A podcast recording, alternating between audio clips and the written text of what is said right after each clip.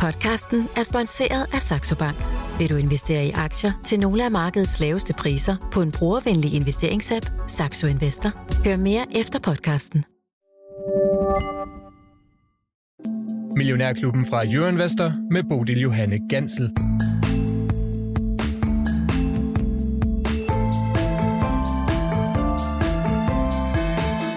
Velkommen til et helt nyt børsår. Velkommen til 2024, og velkommen til årets første udgave af Millionærklubben her tirsdag formiddag. Det er en fornøjelse at være tilbage, og vi glæder os til endnu et år med investeringsdebatten i højsædet.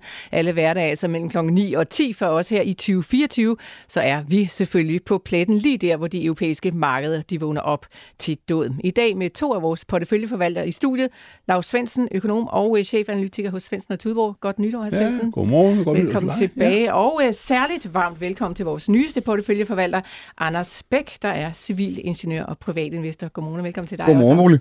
Anders, øh, vi har jo inviteret dig med i dag, fordi vi rigtig gerne vil lære dig bedre at kende. Vi skal høre lidt om din strategi, om øh, din portefølje og de første takter ind i konkurrencen, hvor du jo selv har smidt 250.000 fuldfede gode danske kroner på bordet her hos os. Øhm, hvor ligger dit overordnede fokus? Det ligger i, i tech og, og AI. Altså, jeg er jo tech- og, og AI-investor, mm. øh, og jeg er analytiker, og, og jeg plejer at sige, de, de aktier, de selskaber, der ligger på kanten af teknologiens udvikling, dem der ligesom skubber teknologien fremad, og har et stærkt produkt og en stærk, en stærk teknologi. Så det er helt klart øh, hvis man som lytter interesserer sig for, hvad den næste Tesla, eller Apple, eller Microsoft bliver, så tror jeg, man vil, man vil øh, så håber jeg, man, man vil lytte med i hvert fald. Og så er vi også glade for at have endnu en, øh, en ung investor med i blandt os. Her du er 31 år, så uh, trods alt lidt yngre end de andre porteføljeforvaltere, som vi har en med smule. her i klubben. Anders, hvor godt klarede du dig egentlig igennem 2023? Jamen, det lå på øh, en, hvad hedder det, en stigning på, øh, på omkring 120 procent. Mm. Det jo selvfølgelig også godt hjulpet øh, op på vej af aktier som som Tesla og Nvidia og Microsoft og Apple. Så, øh. så du har fået valgt dem, der virkelig stak af op af? Ja, man kan sige, de, de klarer sig godt. Ja. Sidste år, de klarer sig så knap så godt året før. Så, øh, så hvad hedder det? Men, men in total, så, mm. så er det i hvert fald, at de, er de godt, godt i plus. Så. Og der er måske også nogen derude, der kender dig som øh, Tesla-investoren og Anders. Jeg vil bare sige, at du er Tesla-investor. Det lægger vi ikke skjul på, men du er så meget mere end det. Og det er altså noget af det, vi kommer til at udfolde her i løbet af, af året i år, hvor du er altså med i vores konkurrence konkurrence. Apropos Tesla, vi forventer at se nogle øh, salgstal for Tesla mm. i øh, eftermiddag. Øh, vi skal se, om de kommer op på de der 1,8 ja, de magiske, millioner de magiske 1,8 i, i løbet af, ja. 2023. Øh, forventer du, at de ja, gør det? det? det gør jeg helt bestemt. Mm. Det gør jeg helt bestemt. Nu så jeg lige, at, at, at hvad hedder det, konsensus blandt markedet var, jeg kan ikke huske det præcise tal, men det, det vil i hvert fald ende med, at de kommer op på, på 1, jeg tror det var 100, hvad hedder det, 1 million og 805.000 biler eller sådan noget, så de kommer lige lige, lige med røven i vandskorpen, så at sige, at de kommer, at de kommer over. Så, øh, men, men ja, det er, jo, det er jo, så længe de bare kommer over, det, det er i hvert fald, øh, øh det, det, det er i hvert fald godt, kan man sige. Og det er så dejligt, at du er med os her i 2024, Anders. Vi har glædet os til at byde dig velkommen, og der er allerede dukket spørgsmål op til dig, lige så snart vi proklamerede, at du skulle være med. Så vælg det der sag med spørgsmål til lige præcis dig. Vi kan vende tilbage til nogle af dem lidt senere i programmet. Nå, Lars Svendsen, lad os ja, se at få styr på det marked her i ja. 2024. Hvordan ligger vi for land? Ja, vi ligger sådan set pænt for land. Vi er oppe med 3 kvart procent, og det ser ud til ligesom, at det er sådan en, øh, nu har vi siddet stille på stolen i tre dage, og sådan noget lignende, og og flyver lort af ude på fortorvet og sådan noget. Nu skal vi til at gang med at lave noget. Der er sådan en, øh, den sædvanlige, at øh, nu skal vi i gang, og så tager vi fat. Så det er sådan set øh, lidt positivt. Øh, men altså spørgsmålet, hvor længe det holder. Jeg tror jo, at vi, vi skal dykke snuden først i det her i år på, på aktiemarkedet. Altså. Men der er sådan en begynder glæde med at være i gang igen. Og det, øh, det er jo det der, vi alle sammen har, når vi har siddet stille for længe. Så skal vi i gang med et eller andet. Så det, det er, hvad der sker. Der er ikke nogen, der har ikke været nogen rigtig store nyheder over, over Ultimo her, fordi nogle gange så sker der jo det lige før øh, lugtid, så, så kommer der nogle ordre eller nogle virksomheder, der skal sælge noget. ISS nåede at sælge øh, det nede i Frankrig, øh, men det gjorde de jo allerede øh, torsdag før, øh, før, før, før nytår, ikke? Øh, og det skal så godkendes og sådan noget, så der, det hænger jo lidt der på, på nogle, nogle på mine småting, men øh, men altså, der er sådan noget, der eller også, der har været en nedjustering fra Nokia, der ikke var altså en lille nedjustering, men der er sådan lidt øh, den slags øh, vibrationer, men der er ikke sådan rigtig store ting, at nogen siger, nu køber vi noget her per 1. januar, eller der, der er sådan, det, det er ikke dukket Det er lige op i omdrejninger. Ja, men det, der har ikke været sådan nogen. Michael Friis Jørgensen, ja. han plejer jo altså også at sige de bevingede ord, at det aktiemarkedet har altså ikke en Mejland-kalender, så det er sådan set lidt lige meget, at vi går ind i et, et nyt år. Det, det, det virker til, at vi sådan sejler videre ja. på de der positive ting, der var i ja, sidste år. Ja, ja, ja. Om det, det er jo så også der, vi så har problemet, om øh, vi har øh, ligesom anstrengt os for meget i, i sidste kvartal, hvor, hvor der var så stort et øh, fald på, på renterne, at øh, de steg jo voldsomt i kurs, obligationerne, ikke? Og så øh, at aktierne blev øh, fik en bærebølge op på, på den der øh, øh, konto. Ikke? Så det er sådan set, øh, så det er sådan lidt, øh, jeg vil sige, det er et tredje vendemarked, men, men øh, jeg, jeg tror jo, at kurskurven for i år bliver ned og op. Øh, at det, fordi øh, det der IT, som du står og skal fortælle pænt om, at det er jo vildt overvurderet i min optik, og det må punktere på en eller anden måde. Og så får vi en nedtur, når det så har, har taget sig, så begynder vi at få, få fred i Ukraine og alt muligt andet. Nu kommer den igen, ikke? Mm. Og så øh, begynder markedet at gå op, fordi vi, altså man, bare til at tænke sig, nu har vi haft ro nogle dage. Tænk, vi har faktisk haft fire møgeår. Jeg kalder dem for jeg forbandet ord med reference til, der var jo 500 krigen, ikke? For os i Danmark, men, men øh, altså, vi har bare haft fire år, hvor der har været noget lort. Altså corona, og i to år, ikke? Og ævle bævle rundt, ikke? Og så kommer den der krig, ja. som, som gjorde, at det der opsving, der skulle være kommet i gang, det blev forburet, ikke? Og så, øh, så altså, når det der er overstået, ikke? jamen kære venner, så må vi jo holde en byfest alle vejen. Altså, må, må, må lige, ja, Lars, tror, tror du, krigen den bliver, bliver altså, for, for en udgang i år? Med, ja, det, det, det, tror du det? Ja, det tror jeg. Det okay. tror jeg, det tror jeg. En god udgang Men, for, for ukrainerne? Øh, ja, i hvert fald de får lov at beholde det meste, ikke? og så må, må, må, må Putin nok få et eller andet. Ikke? Og så er det jo det, men, øh, men, øh, men det, det, altså, det skal de jo så også vinde. Hvis ikke man kan vinde, ingen af dem kan vinde krigen, så må man jo ja. finde ud af at slutte en, en, en fred. Men altså, øh, og det, det, det tror jeg kommer, fordi det er, det er jo, det er jo altså du ser på, hvor mange mennesker der er. De taler om, fire, altså Ukraine skulle have 400.000 Ukraine og Rusland døde og alvorligt såret. Øh, altså totale tab, kunne man kalde det for, mm. ikke? Øh, ja, altså hvor du mangler et eller andet. Ja, så, så, så det, det, er jo, det, er jo en, det er jo en dimension, som er, er ganske forrygtet. Ikke? I Putins uh, nytårstale, der sagde han blandt andet, at han der gerne vil have fred, men det skal være på hans egne vilkår. Og det er jo ja. sådan set nemt nok at smide ud i verden, tænker jeg, så er man ikke særlig forhandlingsvillig. det virker så, at han står uh, ret uh, fast på sine fødder. Uh, Xi Jinping var også ude med en nytårstale, og for første gang som jeg har hørt det i hvert fald, der indrømmer han altså, at det ikke går særlig godt ja. med kinesisk økonomi. Han sagde, at nogle virksomheder, de kæmper altså, der er kineser, der er svært ved at finde arbejde. Altså det er et tydeligt tegn på, at det, det ja. ikke kører helt, som det skal. Og det er jo altså blandt andet ejendomssektoren, der er i knæ. Det er den enorme ungdomsarbejdsløshed, det er deflation og internationale investorer, der flygter ud af Kina. Så der er altså også nok at kæmpe med, og de seneste PMI-tal, der faldt her i weekenden, de så heller ikke for gode ud. Det er faldet i styrke. Det tal i hvert fald fra 49,4 i november til 49 i december. Det er altså 50, der er balancepunktet på PMI-tallene mellem øh, fremgang og tilbagegang i økonomien. Så det går altså den forkerte vej derude. Og så sagde han altså også, at øh, Kinas genforening med Taiwan er uundgåelig.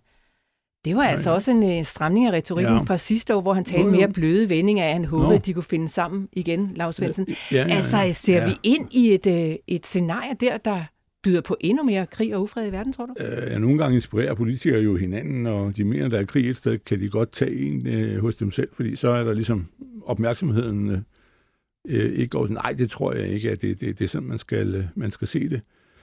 Men, øh, men altså, øh, det, det, altså, det er der jo nok, øh, altså, tankegangen er jo, hvad hedder det, er der jo, og, og dem vil nok blive ved, med, altså, det kan jo ende med, at det bliver Taiwan, som skal være den demokratiske, øh, hvad hedder det, indgang for Kina, ikke? Altså, hvis han bliver smidt på porten, så, så kan dem ude på øen jo sige, at nu øh, skal vi fusionere, og så kan I jo indføre vores forfatning, og så, øh, så kan vi holde af. Nå, men det kan du jo. Altså, det er jo, det er jo, Taiwan er jo på mange punkter i et meget moderne øh, samfund. Det må man sige. Og der, de er så kun 40 millioner, de andre 1,3 milliarder, ikke? Men, øh, men, øh, men det lyder ikke som om, det er en stor bekymring, der fylder nej, i dit nej, nej, nej, jeg, jeg, tror, jeg tror, det er, det er sådan noget sniksnak. Og, og øh, politikere, altså det er jo det med, politikere er jo en slags forbrydere, ikke? Det er de. Og, og øh, det er politik er svindel, og det, det er sådan grundsubstansen hvad politik er. Og der må man sige, at, øh, at, at have en ekstern fjende er, kan jo være godt, hvis du kan få folk til at bakke op. Men jeg tror også, at en almindelig kineser er ret ligeglad. Mm. Altså, fordi det, det, Kina er jo et, øh, et, et, et, det er jo det gode ved Kina er jo, det er jo et homogen land, altså sprogmæssigt øh, homogen. Øh, øh, og det er, øh, er, er Taler der jo ikke ret mange forskellige dialekter? Der er to. Okay. Der er to. Og så er der sådan nogle af de der ude i, ude i, i vest, ikke? de der uigurer, og hvad det i verden de hedder, dem der, der har deres egen kultur. Men, øh, men altså, hvad hedder det, øh, det nej, jeg tror som at han er mere interesseret i, når Rusland en dag går på røven, så skal han jo have hånden ind i Sibirien. Mm. Så er det der, du, du skal være. okay. Han har jo allerede ved at sætte sig på Kazakhstan som sådan øh, naboland. Ikke? Men øh, nej, ja, det, det tror jeg ikke, du skal være bange for på det. Men det er jo problemet, at hvis ikke han performer og giver folk et, øh, et fremgang og vækst og alt det der, jamen så, øh, så ligesom, at så er hans politiske legitimitet, den er jo væk. Jeg er nok lidt mere... Anders, øh, Ja, øh, du? udsigten til øh, politisk uro også flere andre steder i verden, end vi ser lige nu. Hvordan Ja. kigger du på det, når du skal være øh, Jamen, jeg er nok minister? lidt mere skeptisk desværre end, end Lav. Jeg vil rigtig gerne, vil rigtig gerne være lige så positivt stemt som, som, som dig, Lav. Øhm, men jeg tror, man skal tage det ekstremt seriøst. Det er de trusler, Chi, han, øh, når han rasler med, med sablen. Altså, øh, det, hvad hedder det? Nu, nu siger vi, at, at hvad har den, den, den, den almene kineser har ikke, ser ikke rigtig noget formål i at, i at invadere Taiwan, men det kunne man jo også have sagt om den gængse russer, at, at øh, vil være ret ligeglad med, med Ukraine.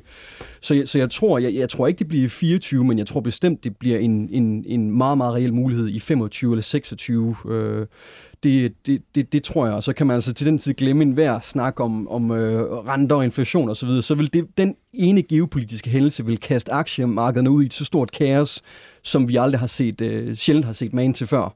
Øh, Så hvilke handlinger sætter du i værk, øh, Anders Bæk, for Ja. at øh, imødegå den øh, Jamen, bekymring? jamen, hvis jeg skulle sætte nogen... Det er jo også det, der lyder lidt, lidt fjollet, fordi hvis man skulle gøre det, så skulle man jo lade være at være investor. Fordi hvis, hvis, hvis Kina de går ind i Taiwan, jamen så... øh, Det er jo derfra hele øh, størstedelen af, hvad hedder det, af verdens mikrochip-produktion, den, den foregår i, i kraft af TSMC øh, som jo også ligger i min, min portefølje.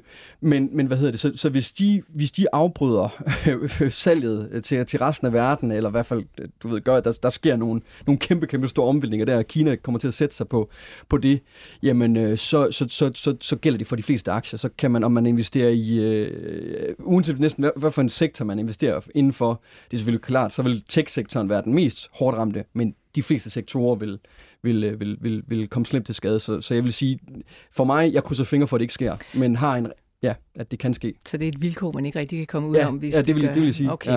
Man skal Godt. altså heller ikke underkende noget andet. Kinesere, øh, efter jeg forstår ud fra deres kultur og øh, historie, er voldsomt meget imod krig.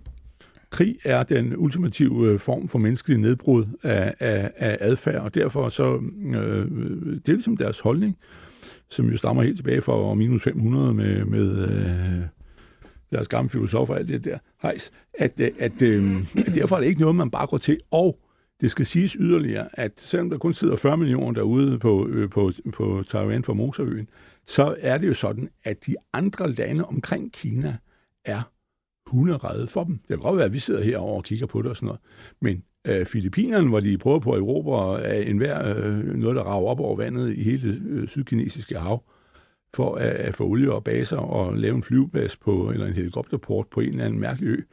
Øh, og Vietnam og øh, Japan, øh, også mås, mås, til dels måske Korea, de er jo i den grad frygter kineserne. Så hvis de rører på sig, så vil de jo være dem, som vil være øh, næsten mest berørt af det. Mm. Det er ikke bare, at du kan sige, "Nå, men der ligger lige den der ø derude, så snupper vi den, ikke? Og du kan jo se lidt på, øh, hvordan det er gået med Hongkong, at jeg er ikke klog på det, øh, jeg ser det på lang afstand, men altså, glorien af det derude, den er jo falmet, så du drømmer ikke om det. Altså, det var jo en, en star, Mm.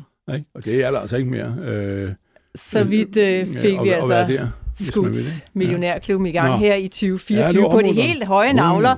Men der skal vi også op en gang imellem. Lad os lige hoppe ned i aktiemarkedet igen. Ja, det er altså AP. Møller Mærsk, Bavarian Nordic og Vestas, der stiger her til morgen. AP Møller Mærsk, som jo altså øh, må man sige, stadigvæk har nogle problemer over i Rødehavet og øh, Rødehavet. De, blev, Mhm. øh, de var jo ude at sige inden jul, eller en nytår, at de ville igen optage sejladsen gennem Suezkanalen, men nu trækker de sig vist lidt igen af det seneste, jeg har set.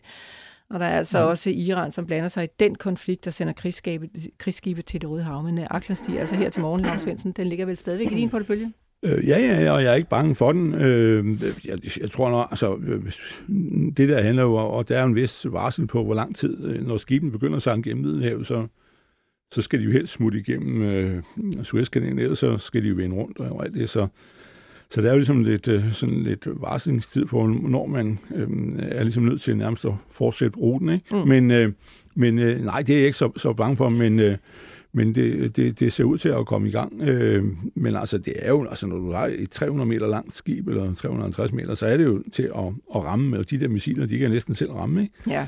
Og det var gode var jo også, der gik jo ikke fut i den, eller noget som helst. Der, de, de kunne dårligt finde ud af, hvor det var henad, den havde fået. Og containerskib har en stor stabilitet, så skal man lige huske, hvis nogen... Øh, det kan okay. godt være, efter at de faldt de her ja, 42 container faldt over bordet om, ja, så synes de, at øh, det ikke er tilfældet. ja, men, øh, nå, men, men det har de faktisk. Øh, hvis du tager et, sådan et de store containerskib, øh, på, på 400 meter og 60 meter bredt. Hvis det var et tankskib, så skulle det jo kunne laste 400.000 tons, og den har en dødvægt på 200.000 tons last. Mm. Det er fordi container er volumengods. Og meget af det der er jo luft, fordi der er emballage øh, ja. inde i dem, og de bliver jo ikke pakket øh, til sidste øh, hjørne med, med øh, hvad det ene er, skjorter eller noget andet øh, og fjern, farvefjernsyn. Så derfor er, er det volumengods, det er også derfor, man har så meget på, på dækket. Okay. Men altså, nej, det der, det, det tror jeg, vi taler om, men, men, men øh, det ser ud til, at han kommer rundt på den gode ben omkring det. Altså, det bliver jo nok kunderne, der skal betale det meste af det der. Ja, og så er der Vestas, som jo altså, ja. det væltede ind med ordre til i ja. slutningen af året, Lars Svendsen. Den stiger ja. Ja, 1,3 sådan ja, ja. i hele træskolængder. Hvad, det, hvad tænker du om Vestas? Ja, er det tid jeg tænker, til at hoppe ind i den, eller hvad? Noget? Skal man hoppe ind i den, eller hvad? Nej, jeg mener, foretegnet er forkert, den koster 217, den skulle koste 117. Øh, så hvad hedder det, det er, den er jo markant overvurderet. Jeg mener ikke, at øh, de er ude af skoven endnu. Øh, at deres, øh, deres hvad hedder det, indtjeningsmarginaler er, vil fortsat være lave, og øh, de har så den der servicebutik, der giver gode penge og sådan noget, men øh, den er stadigvæk lav, og nu skal de jo i gang med øh, de her havvindmøller, begynder rigtig, altså de store havvindmøller skal jo nu øh, snart ud på, på, på at blive skruet op. Mm. Og det bliver jo sådan set det mest interessante ved dem, der skal give øh, volumen i øh, resten af 20'erne, øh, altså de her 15 megawatter, hvor, øh, hvor de jo helt tiden mest har kørt på op til 7. Øh, så, så det er jo generationsskifte på, på produkter, og det begynder nu at få få vægt her i løbet af 23, og så i særdeleshed i 24, så er der ud af. Øh, så, så nej, jeg har okay. ikke nogen uh, trang til det der. Lad det være. Uh, Vi lader den være. Ja. Godt. Det er tirsdag i Millionærklubben. Jeg har besøg af Lars Svendsen, erfaren investor og uh, porteføljeforvalter her i klubben. Og Anders Bæk, der er helt ny, i hvert fald i Millionærklub sammenhæng investeringsmæssigt. Der er du bestemt ikke ny, Anders. Vi skal høre meget mere om dig og hvordan du kaster dig ind i investeringsverden. Og så smed jeg også en konkurrence på banen i fredags. Jeg sagde, at man skulle tagge en person, som man tænkte kunne interessere sig for investeringer. Det gjorde Søren Madsen. Han taggede Isabella Madsen og sagde, at uh, Isabella, hun kan da godt trænge til lidt ny viden, og ikke bare samle alt det op, der er ude på TikTok omkring investering. Så uh, der ryger en øh, t-shirt videre til dig, Søren Madsen. Så kan du selv bestemme, om du vil give den til Isabella.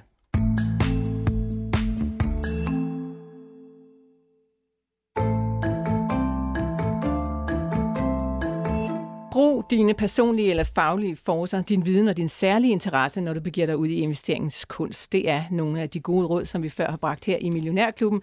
Og eh, Anders Bæk, som er civilingeniør i softwareudvikling og økonomi-forretningsudvikling, så er din investeringsstrategi vel meget godt i tråd med den slags råd. Mm, ja. Helt bestemt, helt bestemt. Og jeg ved ikke måske, før jeg lige hopper mere ned i min metode, men jeg lige må give en kort præsentation af mig, mig selv for, for lytterne. Øh, men altså, ja, jeg hedder Anders Bæk, og jeg er 31 år gammel. Jeg bor i Aarhus med min øh, kæreste og vores øh, to kaniner, hvis jeg skal være helt, helt hvad hedder det, komme helt i dyberne. Og så kan jeg også lige smide... Er det to hanner og to hunder? Ja, det er faktisk en, en han og en hund. Men så de, bliver det jo ikke. Så ja, de, er, de, de, er, de er kastreret, så, så der, oh. de, de lever øh, godt sammen, uden, uden at der kommer kaniner, kaniner ud af det. Hvad for noget? Kastrerer man en kanin? Ja, det, det gør man åbenbart. Nå, I er ude på et tidspunkt, ja, drenge. Tilbage til Anders liv. Hvad hedder de? Og så lige en hurtig breaking news. Min kæreste, hun skal føde her til, til hvad hedder det, til i slutningen af februar. Uh. Så der bliver jeg far til en lille pige, så det glæder vi os rigtig meget til. Men, men hvad hedder det? Men ja, altså min baggrund, det er civilingeniør inden for ja, software og økonomi, forretningsudvikling. Og øh, til daglig, jamen der sidder jeg som privatinvestor og, og analytiker med speciale, som sagt, inden for tech og, og AI-industrien. Og derudover, så er jeg også foredragsholder inden for, øh, hvad hedder det, med fokus på AI og øh, er fast skribent for øh, øh, i forhold til tech hos øh, Nordnet, og øh, hvad hedder det, øh, og så er jeg egentlig også øh, lige blevet færdig med min kommende bog om AI, der bliver udgivet her øh, en, gang, en gang i år. Så, øh, så, så det er sådan, hvad kan man sige, min, min baggrund, og det, det, lige hurtigt skal det siges, at jeg sælger ikke noget produkt, eller har øh, nogen... Det får du sandelig heller ikke lov til her, nej, nej, lige præcis. Så, så, så det, jeg vil sige, det er, man kan gå ind, hver gang jeg snakker om min aktie, kan man gå ind, hvis man har lyst til at høre min analyse af det. Den udgiver jeg gratis på min, på min hjemmeside, hvis man har lyst til det på andersbm.dk. Det er bare lige for at give fuld, fuld transparens Ja, i forhold og Anders, til... du har også øh, sagt, at øh, du øh, vil meget gerne vil, øh, inddrages i debatten ude på Facebook-gruppen, så ja. hvis at der er et eller andet, man har spørgsmål til det, så kan man Gerne. altså gå ind der. Hvis man skal have stillet spørgsmål her i programmet, så er det jo altså på sms'en, det foregår. Det er på 42 42 03 21, og man starter beskeden med Mio.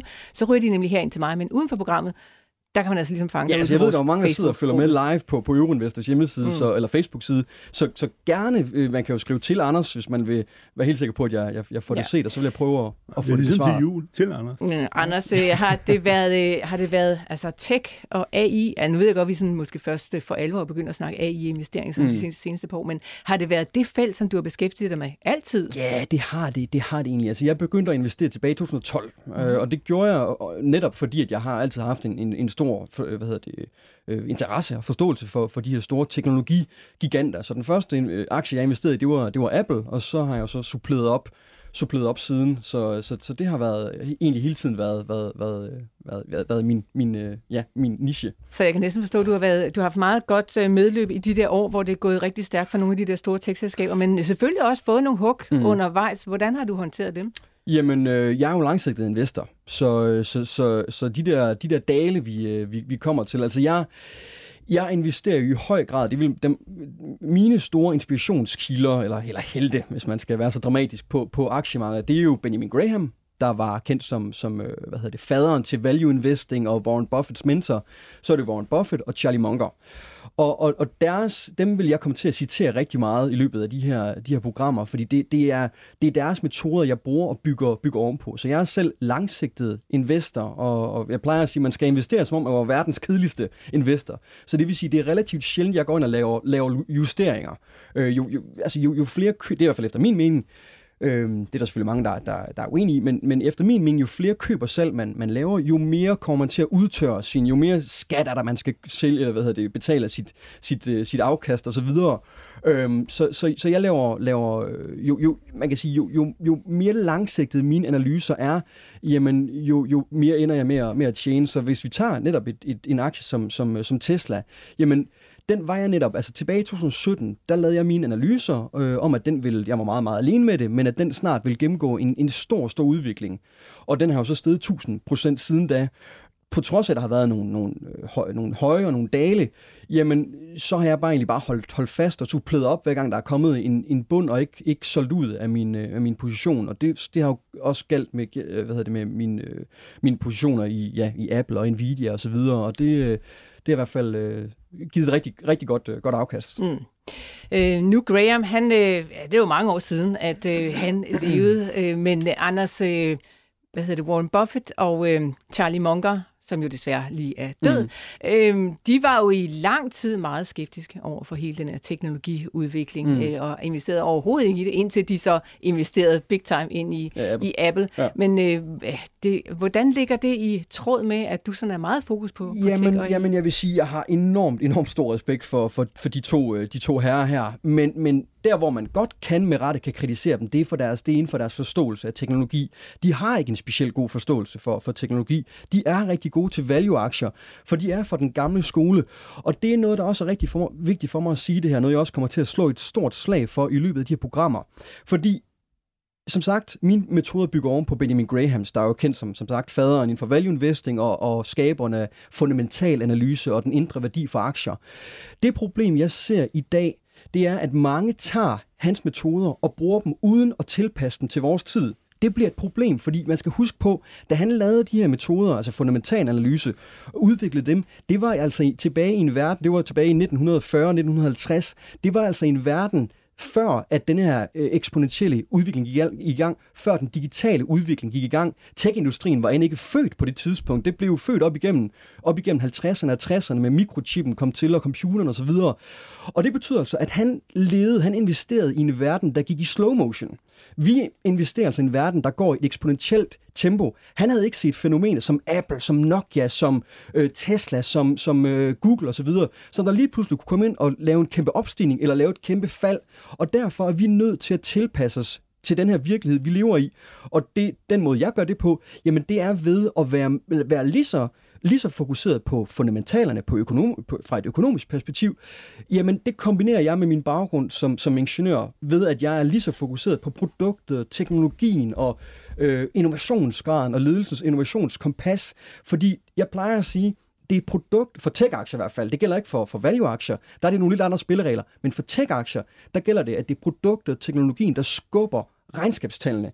Det er det, der ligesom er det langsigtede pejlemærke for, hvordan et, et tech-firma kommer til at klare sig fremadrettet. Og det var blandt andet derfor, at der var mange, der tog fejl med, med Tesla. For der var mange, der kiggede tilbage i 2017, og de skabte jo første overskud tilbage i 2020. Så der var mange, der kiggede på Tesla og, sagde, og, og, og så, det, det er et dårligt firma det her. De har et stort bulrende underskud. Øhm, deres fundamentaler ser ikke, ser ikke specielt gode ud. Hvor jeg gik i den anden boldgade og betragtede det fra et, fra et ingeniørmæssigt perspektiv. Og så altså det her med, at de havde iPhoneificeret, ja, øh, hvad hedder det, det er jo ja, iPhone-effekten, at de havde, de havde taget og, og lavet nogle store innovationer på, på bilen og, og, og digitaliseret den. Og det kan vi altså se på salgstallene, øh, salgstallene nu. Og apropos Tesla, Anders, så er der jo altså kommet et øh, spørgsmål ind til dig fra Thomas i Aalborg. Han skriver mm. først og fremmest velkommen i Millionærklubben. Du virker som en gut med meget stor forståelse for teknologi, AI og anvendeligheden heraf. Du siger også, at du foretager dybe finansielle analyser. Jeg kan da jo ikke finde nogen information om de, dine estimater for cashflow på Tesla, som du i et øvrigt sammenligner med de store tech-giganter som Apple, Microsoft og Nvidia. Marginalerne af CapEx er dog markant anderledes. Hvilken værdiansættelsesmodel bruger du, og hvad tænker du om denne forskel? Det gør efter min mening, at man ikke kan benytte dem som peers, da de finansielle karakteristika er fuldstændig forskellige.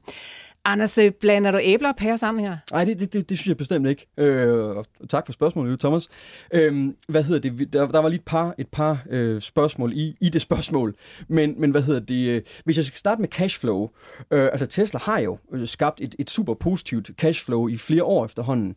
Øh, og i forhold til, til OPEX CAPEX, øh, jamen, øh, hvad hedder det? Øh, jeg, jeg kender ikke lige forholdet, forholdet for Tesla øh, mellem, mellem det, men, men, men hvad hedder det? Men så længe at, at de netop har en igen super, super positiv øh, hvad hedder det, cashflow, har en, en, en toplinje og bundlinje, der stiger stødt her over de, øh, de, kommende, de, over de sidste år. Det bliver lidt spændende at se, når vi får hele øh, regnskabstallene for, for 2023, for de har jo spist, sig, spist deres egne marginer for ligesom at, og, hvad hedder det, at sætte, sætte ekstra skub i, øh, i tallene.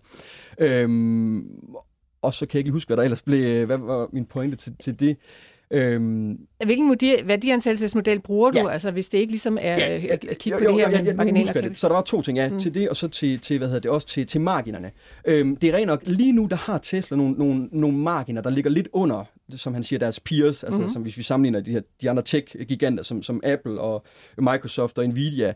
Jeg mener, Microsoft, Microsoft og Apple har en operating margin øh, her for 23, der ligger omkring jeg mener, det er omkring øh, 20-30 procent, og Tesla har en på, på omkring 10 procent. Så Tesla ligger lige lidt under. Øh, men igen, det er jo klart, når de netop, vi kommer lige ud fra en, en makro, makrodal, hvor de og biler er noget af det sidste, man køber i, i de tider, vi lige har gået igennem. Så det er jo altså fair, at de har, jeg, jeg ser, lad mig sige på den måde, som investor ser jeg mere, at de netop spiser deres egne marginer for at stimulere salget, i stedet for, at de prøver at holde nogle så flotte høje marginer som muligt. Så de har altså gjort den, den, den løsning, som jeg øh, foretrækker som, som investor. I forhold til min, min værdiansættelsesmetode, jamen det jeg, det jeg plejer at bruge, jeg, jeg kigger på, øh, hvad hedder det, når jeg skal lave estimater, jamen så er det forholdet mellem EPS og, og min, øh, hvad hedder det... Indtjening per aktie. Ja, indtjening per aktie, mm. og så min, min vurdering af en fremtidig, hvad hedder det, price to earnings øh, mm. multiple. Det er sådan det, jeg, det, det jeg plejer, plejer at gå efter. Altså pris i forhold til indtjening. Ja. Øh, og så, altså, men Thomas mener jo altså, at man slet ikke kan sammenligne de der øh, grupper, Apple, Microsoft, Nvidia, og så, øh, og så Tesla, altså deres finansielle karakteristika er fuldstændig forskellige. Hvad mener du om det? Ja, men det, det, det, der er jeg meget uenig. Okay. Der, der er jeg meget uenig. Det, det mener jeg helt bestemt, man, man kan. Øhm, og der er, vi, der er vi tilbage til, og det mener jeg sådan set både, man kan fra, fra et økonomisk perspektiv, altså øh, fordi Tesla har nogle, nogle, øh, altså, øh, nogle, nogle flotte, flotte marginer, især når det kommer til, til, at lave, til at lave biler. Og det skal jo siges, de er jo de eneste, øh, den eneste på, på nær øh, BIT, BID, så er de to de eneste, der formår at lave en elbil, der rent faktisk har en positiv margin. Så alle de andre, der producerer elbiler, de ligger rent faktisk og taber penge på, på, deres, øh, på deres elbiler. Samtidig med det, når jeg sammenligner de her, at, at sige, at man, kan, man bør, det har tit sagt, man bør, hvis man skal kategorisere Tesla, bør man mere putte dem i kategorien med Apple og Microsoft, end i kategorien med Volkswagen og Toyota. Og grund til, at jeg siger det, jamen det er fordi, Øh, deres, deres software er så stærk, og det vil fremadrettet kunne, kunne, kunne skabe nogle indtjeningskilder. Teslas mål, det er jo at producere en, en selvkørende, selvkørende bil. Det kan godt være, at de ikke, har, de ikke er der endnu, øh, og det, det skal Elon Musk jo også have, have, have, have, have, hvad hedder det, have håb for, at han har i så lang tid, det er jo en stående vidighed efterhånden, at han har sagt, næste år, så kommer det, næste år. Så, så det er ikke i orden, at han gør det. Men når det så er sagt, så fra et ingeniør, ingeniørmæssigt perspektiv, så er det efter min mening stadig dem, der ligger langt, langt forrest foran, foran de andre. Det jeg vil sige med det, det er, hvis vi antager, at de knækker koden i år eller næste år, jamen så vil det altså skabe nogle indtjeningskilder, som der er fuldt ud på linje med, øh, med, med, med Apple øh, og Microsoft. Jeg, øh, øh, så vil jeg, så jeg kalder det et platformsselskab. Altså det, det her med, hvis vi antager, at de knækker koden, jamen så et, de andre øh, bilfabrikanter vil være nødsaget til at, at, at spørge, om de må licensere teknologien fra, fra, øh, fra Tesla. Så kan Tesla altså lige pludselig få en forretningsmodel, der ligner Microsoft, øh, Windows fra Microsoft eller Android fra, fra Google. Derudover, den her, øh, det her det, det er jo et tilkøb, man kan lave. Øh, så det vil sige, det koster 100.000 kroner at tilkøbe tilkørende teknologi til sin, til sin bil. Så det vil altså sige, hvis Tesla, lad os antage, at de knækkede koden i morgen, jamen så kunne de altså smide ud til hele deres flåde af, af flere millioner biler, og, øh, og med et knipslag kunne de altså gøre, at, at øh, det er jo en 100% software margin, de vil få der for, Øhm. Mm. Og således kommer det altså til at handle en hel del om Tesla alligevel. Note to myself. Jeg skal huske ikke at trykke på den der Tesla-knap, hvis jeg ikke vi skal snakke om Tesla i lang tid. Det er spændende, Anders. Ah, det, var godt, det var et godt spørgsmål, det var, Thomas. Tak, Thomas han, fra Aalborg, som havde sendt det spørgsmål ind. Og Jana er selvfølgelig også velkommen til at stille spørgsmål herind til studiet 42 42 03 21. Start beskeden med Mio. Men det var sådan set også et meget godt springbræt, uh, Anders, til et spørgsmål, som jeg selv kom til at tænke på. Altså, vi taler meget om tech og AI og putter det ind i gigantiske store mm. kasser, som om det kan fagne alt. Altså er der særlige områder af teknologisektoren eller AI-sektoren, som du sådan øh, interesserer dig mere for end, end andre, og hvordan deler du det egentlig op? Ja, altså hvad hedder det, min, øh, den portefølje, jeg nu har, har, har lavet her til, til Millionærklubben, øh, jamen det er jo en, en tech- og, og AI-portefølje. Øh, og det, der er fælles for alle de selskaber, der er i, øh, næsten alle, lige med få undtagelser, næsten alle de selskaber, der er i, øh, i porteføljen, de, de, er, de står stærkt inden for, for AI-industrien. Altså de, de er i hvert fald i den her supply chain, kan man sige, af AI. Der er både nogen, der skal lave mikrochipsene til, til AI-træningscomputerne, og så nogen, der skal udvikle selve AI-systemerne den supply chain er sådan set rigtig, rigtig godt dækket ind i min portefølje. Og grunden til, jeg, jeg tror også, det, det er vigtigt lige at forklare, øh, forklare lytterne, hvorfor er det, at AI det bliver så stort? Fordi det er, den, det er jo den her kliché efterhånden, at vi har hørt, at AI det bliver kæmpe stort. Det er meget fint, men hvorfor? Altså, hvad er det præcis, det kommer til at, at, at ændre? Hvorfor er det her ikke bare en fuser-teknologi, der måske dør lidt ud, som vi har set, øh, som vi har set med tidligere teknologier? Øh, for mig der, og det er jo altså noget, jeg har forsket i meget, meget dybt her de seneste, de seneste mange, mange år. Jeg forventer, det er der jo mange andre eksperter, der også gør, at, at AI-bølgen det bliver den største teknologiske revolution, vi, øh, vi, vi står overfor. Den vil blive større end, end internetbølgen, den vil blive større end computerrevolutionen. Den vil komme til at, at have betydning og, og, og berøre alle aspekter af vores, øh, af vores samfund. Og, og helt lavpraktisk, jamen det betyder jo, at, at når vi om ganske få holder øh, vi, i, i kø ved McDonald's, så er det altså en AI, der tager imod vores ordre. Når telefonen den ringer om ganske få år, det er et nummer, vi ikke kender, jamen så kan det altså være en AI, der en telefonsælger AI, der, der prøver at sælge det nyeste nummer af hvad, hvad, hvad ved jeg, et eller andet tilfældigt, tilfældigt blad. Det kan også være, at når vi øh, i fremtiden ser tv-avisen, så er, det, så er det altså ikke Cecilie Bæk, der står der, så er det en eller anden AI-vært, der står der, og i øvrigt kan man lige spørge den ind, hvis man har et spørgsmål til, til nyheden, og så kan verden øh, besvare det. Øh, samtidig med det, så netop selvkørende biler, øh, der kommer husrobotter osv., der kan stå for de huslige pligter. Så min pointe med det her, det er, at det er en revolution, der, kom, der, der er kommet for at blive, så at sige. Og det, derfor er det jo altså også øh, hvad hedder det, åbenlyst, at de selskaber, der kommer til at udvikle den her teknologi, de ligger altså rigtig, rigtig lunt i svinget over de kommende år. Så vi som investorer har øh, et stort incitament for at finde de her store AI-vindere. Øhm, og det, man skal huske, det er, indgangskravene til AI-industrien, de er så høje. Det er ikke et, et, øh, et, et game, man bare lige kommer ind i som en lille startup, der, der lige har fået et par hundrede, øh, et par millioner øh, i, i, øh, i investering. Det, det, Indgangskravene er høje, og det er fordi, det kræver meget, meget kapital til at købe AI-træningscomputere. Det kræver også en stor brønd af data. Man skal jo, alle de her AI-systemer er jo trænet på en kæmpe, kæmpe stor mængde data, som i sig selv er, er, kræver øh, øh, stor, stor kapital at, at, kunne, at kunne, kunne anskaffe. Øhm, så derfor så er det vigtigt, at man får, man får fundet de rigtige. Hvis man ikke finder de rigtige, men så ender man altså med at, at stå med et lille startup-firma, som man havde store forhåbninger til. Det skulle blive det næste Google, eller det næste, hvad ved jeg, det næste Amazon osv. Øhm, men men, men det, det, det materialiserede sig aldrig. Så, så, så jeg har bevidst prøvet at holde mig til den her klikke, uh, klikken, øh, klikken af store tech-giganter, fordi det er formentlig, efter min mening, også der, vi skal finde fremtidens øh, AI-vindere. Øh, og der er altså også nogle af de her Magnificent Seven, som vi talte meget i 2023.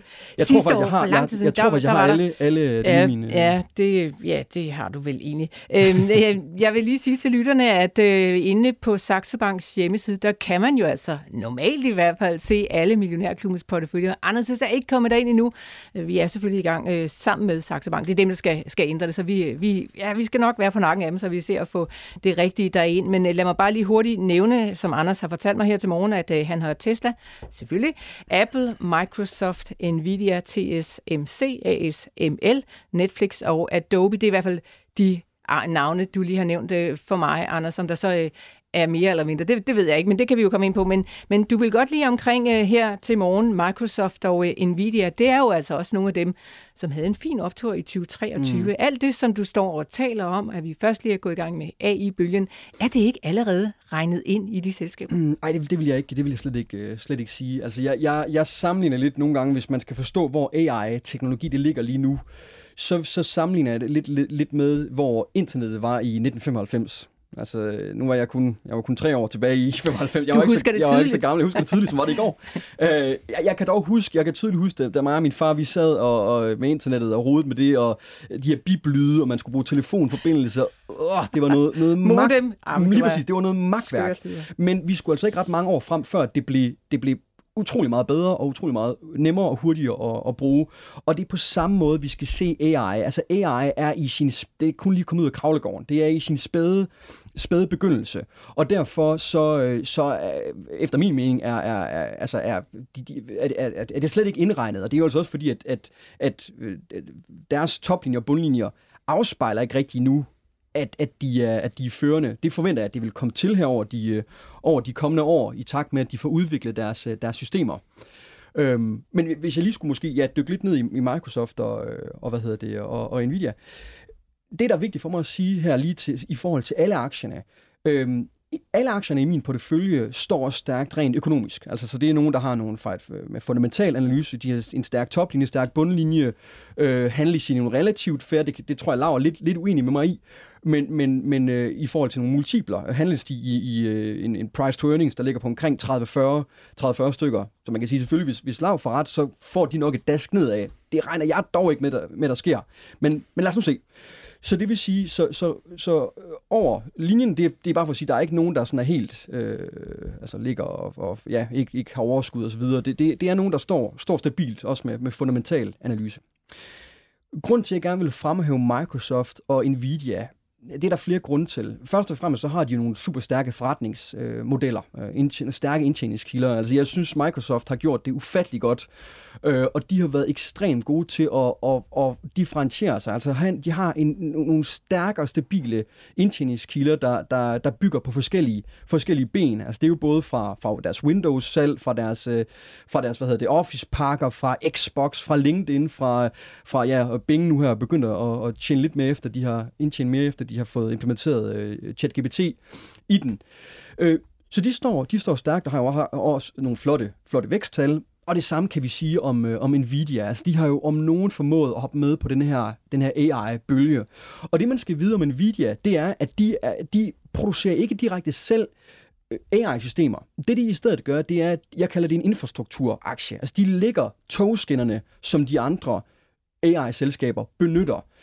Fordi de altså er, de, de står for størstedelen af den her undskyld, den her AI-chip-produktion øh, har, har omkring 90 procent af den, så det er nærmest monopoltilstande, at de, øh, at de besidder inden for, den her, øh, inden for den her industri. Og det kan vi jo altså se på deres øh, toplinje bundlinje, at den er steget eksplosivt her øh, det, seneste, det, seneste, det seneste år.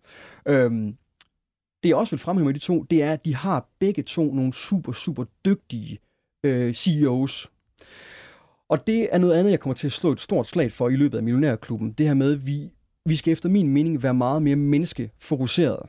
Altså, at, at det her med, at, at CEO'ens dygtighed, det er noget, der bliver undervurderet. En dygtig CEO kan, være, kan, kan gøre hele forskellen for et, øh, for, et, for, et, øh, for et selskab. Og grund til, at mange, grund til, at mange investorer i dag ikke øh, måske ikke øh, tænker så meget på CEO'en. Altså for mig, det betyder helt lavpraktisk. Det, noget af det vigtigste for mig, udover at kigge på regnskabstal og bedømme teknologi og, øh, hvad hedder det, og produkter osv., jamen det er sådan helt lavpraktisk at gå ind og se et hvert interview, jeg kan med, med, med de her CEOs. Det er jo så Satya Nadella fra Microsoft og Jensen Huang fra, øh, fra, fra Nvidia, men det gælder også for, for de andre øh, CEOs. Gå ind og se så mange interviews, så, for, så får man en fornemmelse for, jamen er de, hvor dygtige er de, hvad er deres track record, hvor ambitiøse er de på deres, øh, på deres selskabsvejene, hvor, hvor, hvor politikeragtige er de, det, det, hvor, hvor, hvor, hvor straight svar kommer de med. Så man kan, man kan aflæse rigtig meget om firmaets øh, sundhed ved at kigge på øh, interviews fra, fra CEO'en. Og hvis jeg lige må, må komme en hurtig til det, grund til, at mange de undervurderer det, det er, fordi man kigger på et firma, så tænker man, okay, det er et firma med flere 10.000 vis af, af, af ansatte. Jamen fordelen, hvor, hvor stor indvirkning kan en enkelt CEO have? Svaret det er kæmpestor. En sammenligning, man kan, bruge, man kan bruge, det er tænk på en instruktør, tænk på Steven Spielberg eller Martin Scorsese. Hvis man tager deres filmudviklingshold og giver det til en middelmåde instruktør, så er det altså en komplet anden film, man får, man får lavet. Mm. Eller lad os tage en general, der giver Napoleons her under Napoleons krigene til en uh, general fra, fra Preussen eller fra, fra, fra Østrig. Så er det altså en langt dårligere her, man, man Så øh, ja, i det lys er det jo også interessant, at du er så meget uh, Tesla-fan, fordi ham, den CEO, Ej, jeg, jeg, jeg, de det har sidste, der... Jeg vil, det, sidste, jeg, det sidste, jeg vil kalde mig, det er Tesla-fan. Øhm, jeg, Tesla jeg, Investor så? Tesla Investor, ja. ja. Du lyder som en fan, når du taler om Tesla. Lad ja, mig det, bare det, sige, håber jeg ikke. det håber jeg ikke. Øhm, Anders, øh, ja, men der sker jo selvfølgelig meget. Vi skal lige have Lars Svendsen på banen. Jeg synes, det er på tide at høre din stemme. Hr. Svendsen, øh, earnings, ja, præcis, earnings per share, eller så, okay. price earning niveauer på ja. Anders siger Microsoft og Nvidia omkring ja, ja. 30-40 i hele træskolængden. Når jeg kigger på ja, Eurolista, så ligger de lidt, lidt højere, men ja, ja. never mind, det skal ikke skille os ad. Øhm, er, det, er det højt i dit, uh, dit univers? Ja, det er det jo. Man må ligesom øh, jeg synes, jeg står og griner lidt, fordi øh, vi har jo haft det her IT-boom, som jo ikke er nyt. Det har vi sådan set snart haft i 15 år, ikke? Øh, efter hvordan man diskuterer det. Men, men det andet, så i virkeligheden, så er du jo meget øh, gammeldags ved at købe dig ind i dem, fordi det er jo the big names, du køber, øh, og ikke øh, Rising Stars, øh, som det var jo det, som Mads Christiansen gjorde, så vidt jeg forstod det. Mm-hmm. Øh, altså øh, anden eller tredje række, hvor der kan være noget, øh, som, som opkommende selskab har fundet voldsom vækst. Øh, og det der med at købe de store navne, det har jeg ikke så meget fidus til, øh, fordi det er jo, øh, Microsoft er jo reelt monopolkapitalisme, ikke? Øh, og, øh, og så i øjeblikket har Nvidia et, øh, et så stort forspring, at de bliver de bliver øh, begejstrede, og, Wall Street har så forelsket sig i dem og givet dem en ordentligt puff. Og så løber de rundt der. Men altså, de bliver jo også... Altså, for to år siden var det Taiwan Semi, man var forelsket i, ikke? Øh, og, øh, og, og før dem var det så dem, der var de første med bakkameraer på bil og så videre, og der kom de så også med. Men, men, øh, men altså, så, hvad hedder det, altså det der, det bliver jo indhentet øh, af, af, de får ikke lov at beholde det der. Og så Microsoft gør til sydenlandene, de har jo ligesom sat sig på PC-markedet, og så råber de sig ind af, øh, ud fra det, altså med mere sådan noget færdige løsning og sådan noget, mm. øh, hvor de køber til øh, og prøver på, også med den der Bing og sådan noget. Men, øh, men altså, så nej, det der, det, det, det synes jeg, det er da meget sjovt at høre på, men øh, jeg kan ikke bruge det til noget. Det er dejligt, øh, men, at vi men, har men, men, du har, ja, men pointen er så det, vi har også haft nogle andre kloge mennesker, der har stået her, Øh, og, og, og, og vi er jo forskellige generationer, forskellige måder at tænke på og sådan noget, men, men alle, alting ender jo som value, for hvis det ikke er det, så de, øh, de der selskaber, der vokser op, jo ikke en skid værd. Det, det skal jo en dag gå hen og blive value, Ja. og noget, som er almindeligt, man laver, øh, og i dag er der jo bakkameraer på alle biler, og kameraer og sensorer, og jeg ved ikke hvad, øh, i alle hjørner og sådan noget. Men, men, øh, men, men øh, så, så, så, så det er jo på, på vej imod det der. Det er bare et spørgsmål, hvor stor øh, vækstkurven bliver op imod det, ikke? Ja. Så, men altså, øh, ja, ja, nej, du, det, det tager jeg meget roligt, og også fordi omkring bilerne der, øh, at, at øh, der er det jo sådan, at sådan som øh, de bilfabrikkerne i verden er jo enten japanske eller europæiske. USA er jo sådan set ude af bilindustri, ikke? Øh, og, og, øh, og der kan man jo sige, at, øh, at de havde jo den ordning som EU, øh, den deal, de lavede i 2013, om hvornår man skulle elbiler i Europa, det var 2021, at, øh, at man skulle, og så gik, går det jo på kvoter for, hvor meget man totalt set på alle biler. Så hvis du har en elbil, så regner man til 0, hvad den jo ikke er. Men, øh, og så kan du have en på 150 gram CO2 per kilometer, og så skulle du ned på, var der 95 gram per, øh, som vægtet. Ikke? Så hvis du havde øh, en, en tredjedel elbiler, så kunne du sådan set lave de allerstørste øh, øh, benzin- eller dieselbiler stadigvæk. Øh, og, og den der system der, men det gjorde jo, at, øh, at bilfabrikkerne i Europa tog det meget roligt, og så øh, kom de jo med et hav af elbiler der, og nu, øh, der kommer flere og flere, og nu begynder de at øh, Volvo vel, som jeg har, jeg har Volvo Car, det er mit øh, bet på det der, øh, med elbiler, de siger jo i 2030 øh, vil de være fuld elbilmarked, ikke? de går fra at være øh, hvad hedder det, blandet og, og, og flere og flere elbiler, men altså nedfra og op, ikke? Og det, det er så det, man kan diskutere, mm. hvem, med hvem er det, der kommer. Men, men det der test, at det, jeg har lige læst en meget, meget, måske have en morsom historie. Der står i Steffen Kretz, der har skrevet en bog om USA, det hedder noget med storm, eller sådan noget lignende hedder den, og den er meget udmærket. Han, han påpeger jo, at, øh, at uh, Musk, han er en af de største øh, udledere personligt som per- person, skulle han være en af de største øh, CO2-udledere i verden. Han havde, der var en studerende derovre, der havde fundet på at undersøge, hvor tit han fløj, og han flyver altså sin egen flyver, ikke? Det er ikke sådan, at han sidder på 37. plads på, på United Airlines.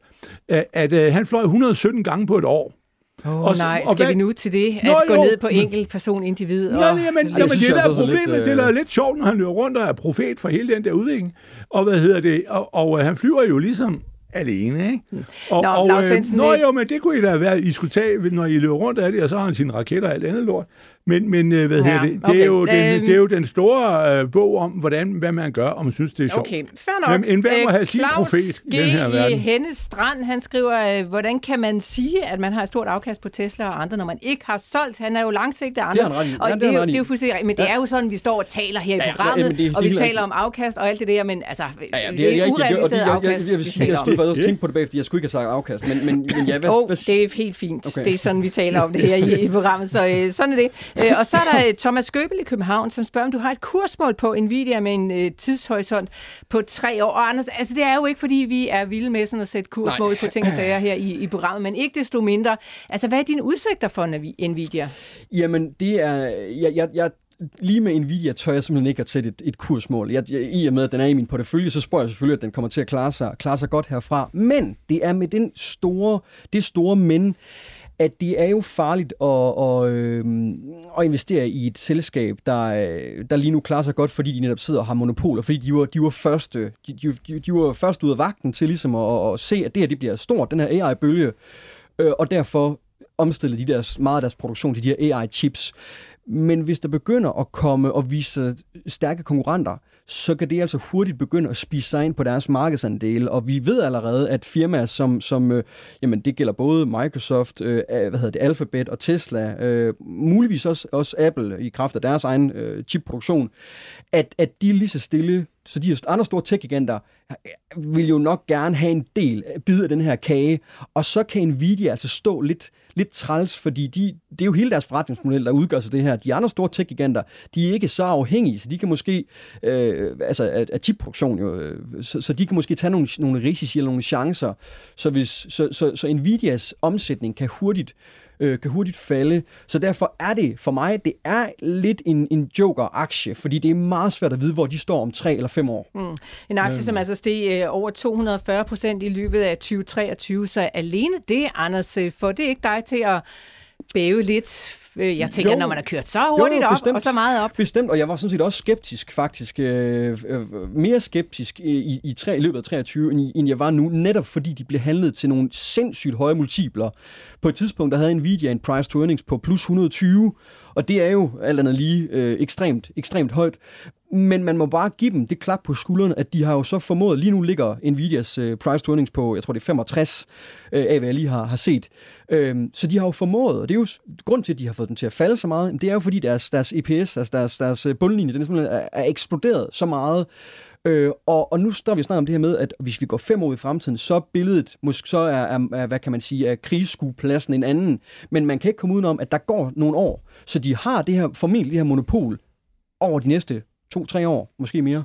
Og så er der altså masser af lytter, som skriver ind, øh, hvordan du forholder dig til øh, regulering og ja, altså stater rundt omkring i verden, deres øh, ind, indspark til, til de her virksomheder. Nu så jeg lige, at den amerikanske føderale øh, governments, de Ja. var ude og sætte en stopper i jule for ASML. De måtte ikke eksportere på samme måde, som de ligesom havde indgået kontrakten ja. til Kina, og det er USA så inde og bestemmer over på, ja. På trods af, at det er et hollandsk selskab. Anders, ja. Hvordan spiller det? ind? Ja, men, man kan sige, det skal man selvfølgelig, det er selvfølgelig vigtigt og, og, og følge, følge med det. Med det. Øh, man kan sige, de reguleringer, der sker, det betyder jo altså, at det er alle aktørerne, der er nødt til at spille med de spilleregler. Så, så det er jo alle sammen. Det er ikke fordi, der er lille, så et andet firma, der, der, der har en, en fordel, som man så er nødt til at, at hoppe over i i stedet. Det er altså, ja, reguler, reguleringerne gælder jo for, for alle. Og jeg vil sige, nu ved jeg ikke, om de, de spørgsmål, øh, fornemmer du, at det er sådan også måske specifikt til, i forhold til AI, at det bliver reguleret kraftigt, eller... Øh, det, Det, er det fornemmer jeg ikke på spørgsmålene. Nej, det, det er ikke sådan, det, så det er ikke specifikt til figt AI. Fordi det, jeg lige vil sige med AI, med AI det, i USA, USA og EU er jo selv lige kommet ud med, med, med, med hvad hedder det, lovgivning i forhold til at, til at regulere det. Grunden til, at jeg ikke ser en så stor risiko ved det, det er, at der er allerede gået våbenkapløb i AI-teknologi. Så det vil sige, uanset hvor meget der bliver reguleret, så tør et land som USA jo, de ved godt, at hvis de ikke regulerer for meget, jamen så, slå, så sænker de altså deres egen teknologiske udvikling sammenlignet med Kina. Så, så jeg er ikke så, så bange lige i forhold til, til, til det. Jeg ved ikke, om det var, det var svar nok. Det var det, Anders. Der er lige kommet friske tal fra de danske bilimportører, som altså øh, ser ret godt ud for elbilssalget. Det kan man gå ind og læse meget mere om over på euroinvestor.dk. Nå, øh, Lars Svendsen, Ja. ja. der er også lige et spørgsmål her. I kan lige få det begge to. Hvis I skulle vælge en aktie til, til jeres aldersopsparing, hvad vil I så vælge, spørger Torben fra Aarhus. Der står faktisk det til Anders, men øh, Laura, du kan da også bare lige, du kan lige tænke med, Anders, hvis du skulle vælge en aktie lige her nu til din Altså, aktieparkonto, det, er jo, det er jo næsten et kedeligt svar, at jeg, hvis jeg nævner Tesla. Øhm, men men, men jeg, vælge det, jeg er simpelthen vælge. nødt til, at, nødt til at sige, øh, og, og, og sige Tesla. Altså, jeg, jeg, får, jeg ser stadig, at Tesla har en meget, meget stor udvikling i, i vente, så det er den, jeg vil... øh, Og, okay. og jeg, jeg tror, hvis vi går fem år i fremtiden, så tror jeg, at de tre selskaber, der, der kæmper om førstepladsen for at blive den mest værdifulde, det er Tesla, Apple og Microsoft. Og jeg tror, at Tesla har en god mulighed for at, for at blive det mest værdifulde. Okay. Øh, Et sidespørgsmål her fra øh, Janne Sebak i Greve, som siger, vil du investere i Microsoft og Nvidia nu? Ja, øh, Okay, så der ja, er i og med, ja, det, er mere- jo, det er jo det, jeg har gjort, kan man sige. Så ja, helt, helt bestemt. Svendsen, en aktie. En aktie. En det er jo- aktiesparekonto. Ja, men øh, nøj, altså, hvis det, det var mener han, at vi skal, han skal holde den til han, øh, 30 år, eller hvad taler han? Er det, han implicit siger? Det ved jeg ikke, Lars Svendsen. Du kan lægge i, hvad du vil. Fordi, nå, men fordi pointen er jo nok, at man skal, man skal bytte undervejs. Verden er jo ikke så stabil mere. Men øh, så, så, så man kan komme det med at sige, hvis du skal have det der perspektiv, så vil jeg jo nok sige øh, øh, Novozymes. Godt. Øh, Novozymes så er dit bud. Det var også en af de aktier, du nævnte i fredags. Der Ja. fik du også lov at komme et par stykker. Norden, Novozymes og... Hvad var den sidste? øh, Åh, Ja, det, det jeg ikke. Nå, men jeg har skrevet det ned, fordi det, det var, var... GN. Altså, det var GN. GN, ja. Det Men det er jo altså nogen, der regner med sådan cirka et år frem. Ikke? Altså, Ja. det er jo der, måske, så, så bytter vi. Men altså, Novozymes er en, som sikkert om til den tid står øh, i, i en øh, formidabel pris. Okay. Jeg. Glimrende. De Ja. herrer, vi er ved at være ved vejs Ja. ende her med øh, ugens første udgave af Millionærklubben, og også af årets, første. første. udgave. Så øh, lad os lige se, hvordan det går ud på aktiemarkedet. AP Møller Mærsk har det stadigvæk godt, Lars Svendsen. Ja, Ja, ja. ja. Silan Pharma, not så godt. Hvad, øh, hvad Ja. sker der ude i verden? Jamen, der, der, der sker bare det, der er sådan en, en, en åbning med, med øh, nu er vi glade for, at, at det hele står nogenlunde øh, godt øh, endnu, og, og nu går vi videre. Og så må vi se, hvordan øh, det går, om der kommer lidt øh, rekyl på markederne, som jo sluttede stort set øh, halvanden procent fra all-time high på aktiemarkedet, ikke? og renterne er jo pænt lave i USA og Europa. Så, så det er det, det handler om. Kan, det der, kan isen holde det, det, der, det store spørgsmål? Det er svært at bevare pessimismen. Nå, Ja, det er vi ser på det igen i morgen. Lars Svendsen og Anders Bæk, tak for en øh, god debut til jer begge to her på 2025. Anders, du er med os sådan cirka en gang om ugen. Vi ser, hvordan det lige spænder af. Tak til jer, der lyttede med derude, og rigtig godt afkast her i 2024. Millionærklubben var sponsoreret af Saxo Bank. Med en investeringskonto i Saxo kan du nyde godt af lave priser, når du investerer. Du kan blandt andet investere i amerikanske aktier til kun 1 US dollar i minimumskortage. Kom i gang allerede i dag på saxobank.dk og opret en gratis investeringskonto.